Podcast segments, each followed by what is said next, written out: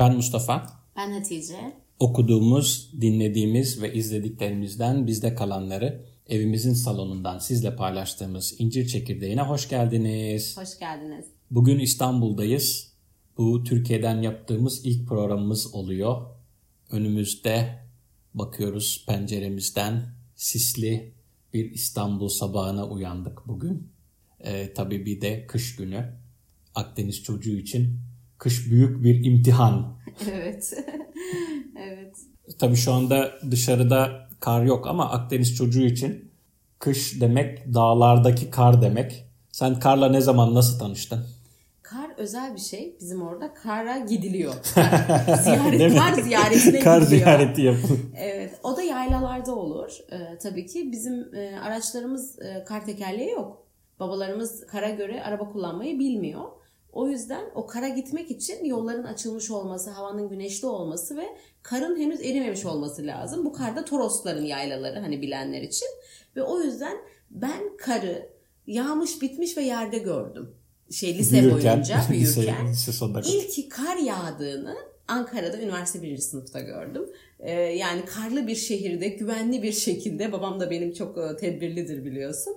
Ee, yani kar yağarken risk alıp Toroslara çıkmak diye bir şey yoktu bizim için. Evet. Be- benim için de aynı şekilde biz de dayım teyzem farklı şehirlerde yaşıyorlardı. İşte İskenderun'dan 15 tatilde onların yanına giderdik. Ee, kar görmeye, karla oynamaya. Kar görmedim. Her şey. Tabii Akdeniz çocuğu için kar görmek, karla oynamaya gitmek büyük bir şey, eğlence, macera. Evet. Üniversite arkadaşlarım tabii e, dalga geçiyorlardı. Biliyorsun gençken e, hayatımızın en önemli şeyinden biri. Sen bunu biliyorsun, bunu bilmiyorsun. Bizim kar sevincimize dalga geçtiler. Evet arkadaşlarımız. Aa kar kar cahili. Evet hatta bir arkadaşım öyle demişti bana. Hiç kar görmediniz mi ha ha falan diye. Ben de dönüp şey demiştim. Limon ağacı gördün mü? Ha ha sen de limon ağacı gördün. Evet. şeyler. Değil mi? Nasıl Anısı var. değişiyor? Akdeniz'den Torosları açtıktan sonra farklı bir iklim, farklı bir coğrafya, farklı, farklı bir bitki örtüsüyle karşılaşıyor insan değil mi? Evet. Bozkırla karşılaşıyor. Evet ay bozkır büyük bir e, şok tabii ki. Benim için yeşili ve denizi seven bir Uçsuz, insan. bucaksız, bitmeyen sarı topraklar. Evet. Ya benim için coğrafya dersinde Türklerin ana vatanında kalan bir şeydi bozkır yani. ya bir de hani böyle e, e, coğrafyada, edebiyatta bozkır, e, işte bütün yeşillikler bitmiş, işte göç destanı var. E, Türk Aa, destanı, evet, ağlıyor hayvanlar ağlıyor, hayvanlar. göç, göç diye. Ben de o bozkırdan e, bir de binlerce kilometre gelmişiz Anadolu'ya. Artık bozkırı bitti zannediyorum kendi hayalimde. Orta Asya'da bırakmışız. Be- şeyde biliyorsun Çukurova'da çok bereketli. Senede neredeyse üç kere ürün alırsın. Toprağa e, çekirdek bitse ağaç olur.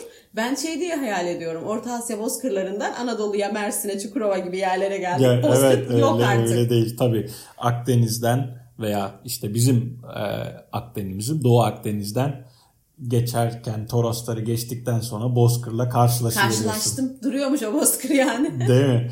E, Pozantı, Ulukışla ondan sonra uçsuz bucaksız bir Bozkır.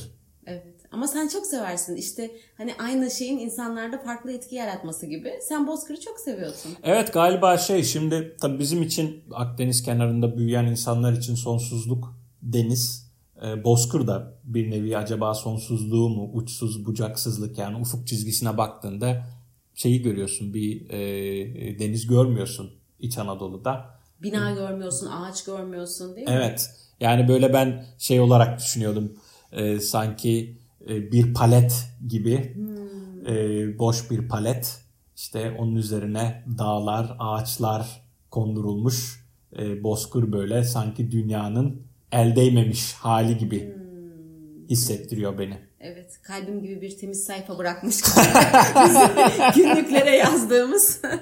Evet öyle temiz bir sayfa. Peki tabii biz e, Akdeniz'den İç Anadolu'ya geçerken önemli bir durak noktası veya görülen yer Ulukışla. E, Ulukışla da şiirlere konu olmuş, edebi eserlere konu olmuş bir yer. evet.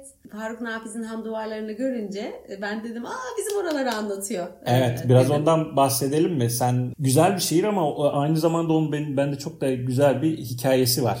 Evet. Han duvarlarıyla seninle karşılaştığım yerde karşılaştım. Biliyorsun benim şair arkadaşlarım vardı üniversitede okurken. Evet. E, ve onlar e, Gazi sizin eğitimli Gazi eğitimde Eğitim Gazi Türk e, Dili ve Edebiyatı öğretmenliğinde okuyan arkadaşlarım.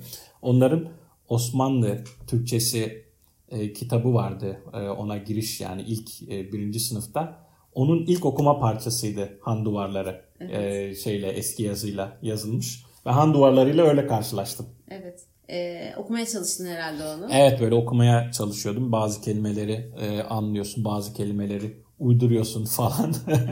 Benim için öyle bir handuva yani şeyden sonra Akdeniz'den işte Ulukışla'dan e, bahseden bir şiirle eski yazıda karşılaşmak, Ankara'da karşılaşmak e, benim için enteresan bir şey olmuştu. Evet ama sen hep şiirle ilgilisin zaten. Ben de hikaye ve düz yazıyla e, ailemizin şiir kısmını sen temsil ediyorsun herhalde.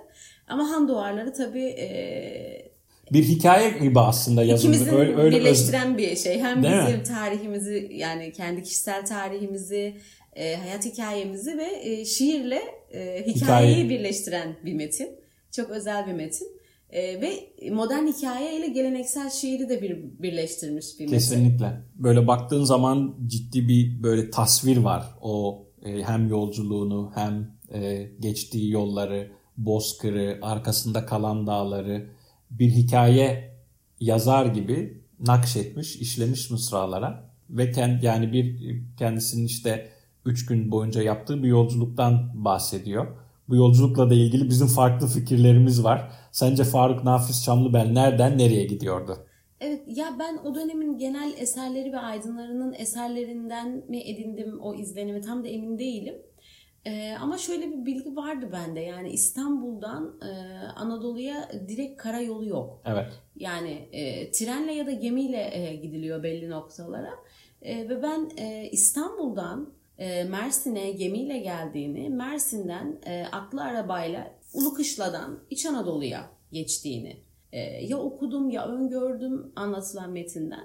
Ama Sen kendi sonra- hikayende birleştirmişsin Evet, galiba. evet, Belki öyle evet. de olmuş Öyle olabilir. olmasını istemiş. Hani daha konuşacağız. Yani okuyucunun da eseri yaratması diye bir şey var. Kendinden bir şey katması. Faruk Nafiz ne yazdıysa yazdı benim için o mesela. Evet. Yaratılmaya devam etmesi bu herhalde edebi metnin.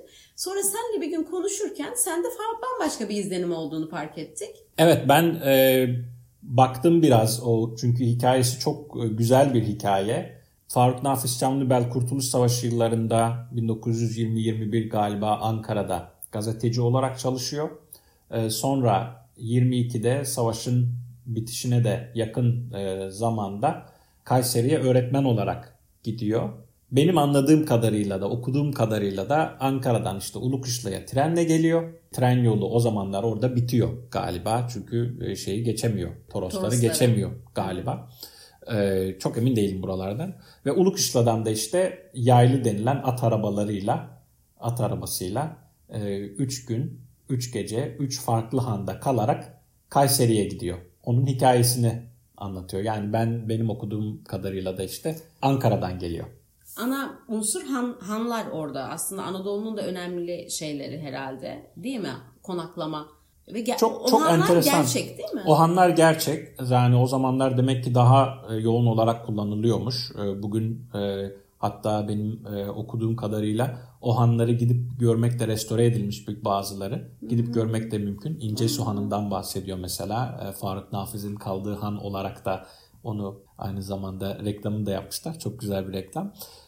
Ve bir nevi tam o şey dönemi zaten hani 1922 daha Cumhuriyet kurulmamış eskiyle yeni Kervansaray Han e, işte İstanbul Anadolu insanı çok birbiriyle iç içe geçmiş şeyler var yani bir taraftan işte savaş kazanılmış ama savaşta yaşanılan Acılar acılar, çok taze. çok taze devam ediyor ve o, o acılar herkesi hala etkiliyor. Yani bir ve tam anlamıyla da aslında yolda olan bir şehir. Yani bir şeyleri birbirine birleştiriyor. Kendisinin hani hikaye olarak kendisinin yolculuk hikayesi, geçmişle geleceği birleştiriyor.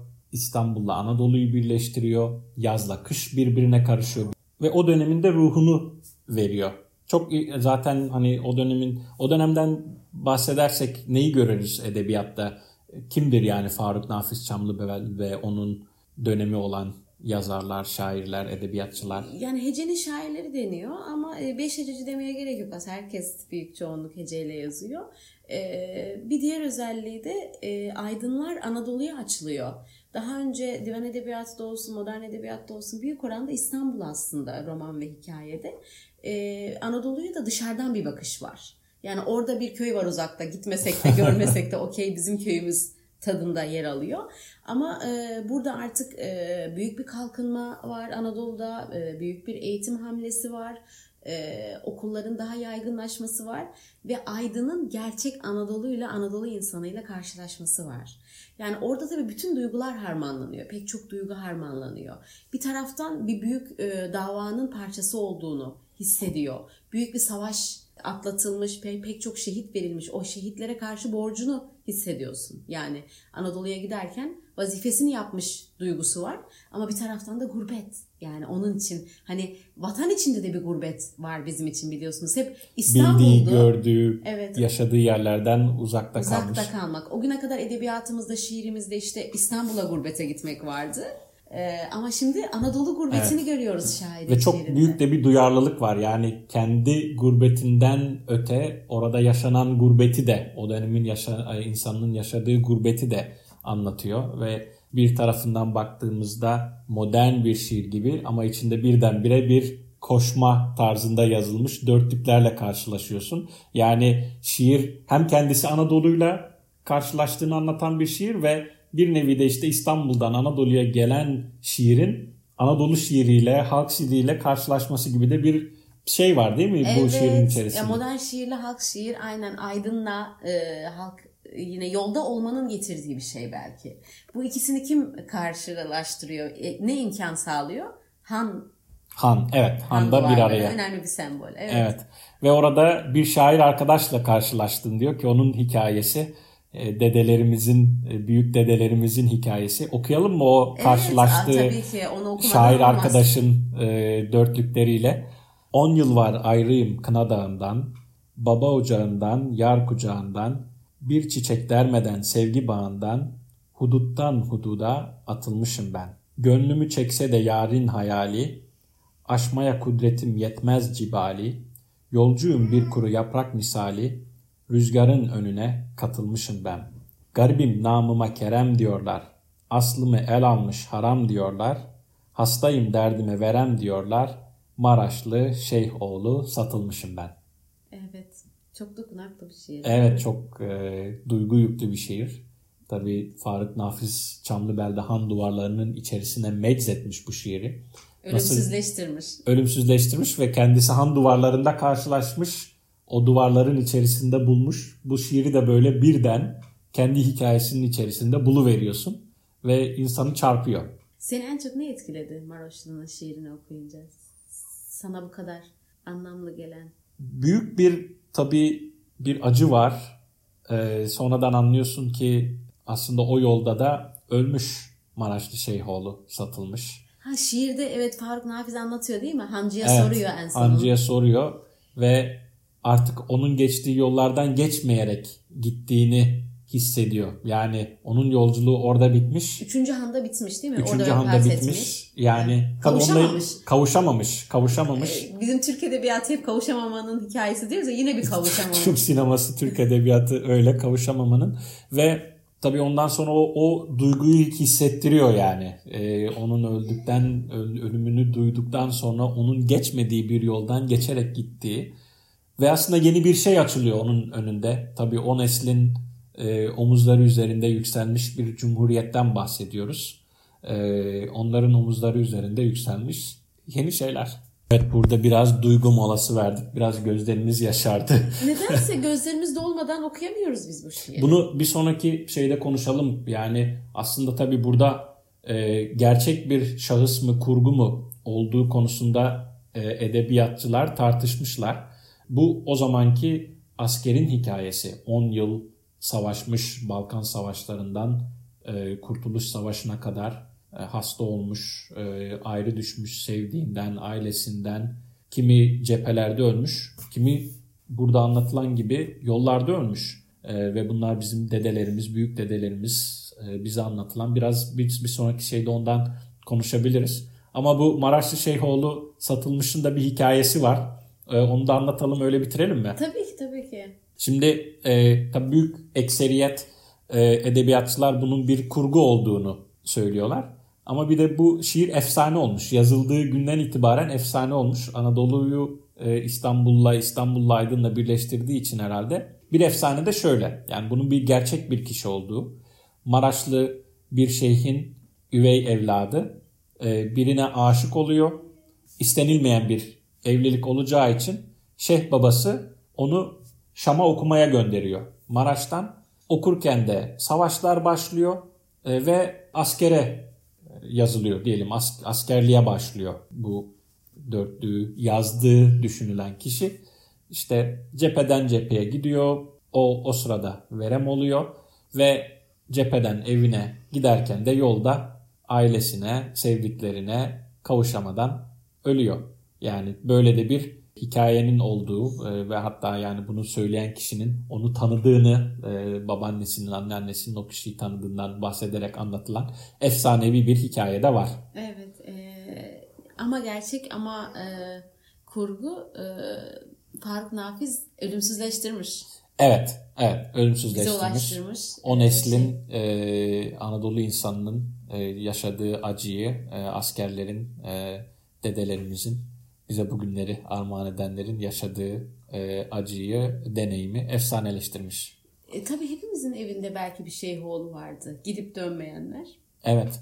Onlardan da daha sonra konuşalım o zaman. Evet, o yüzden etkileniyoruz herhalde. Kesinlikle. Bizi dinlediğiniz için çok teşekkürler. Görüşmek üzere.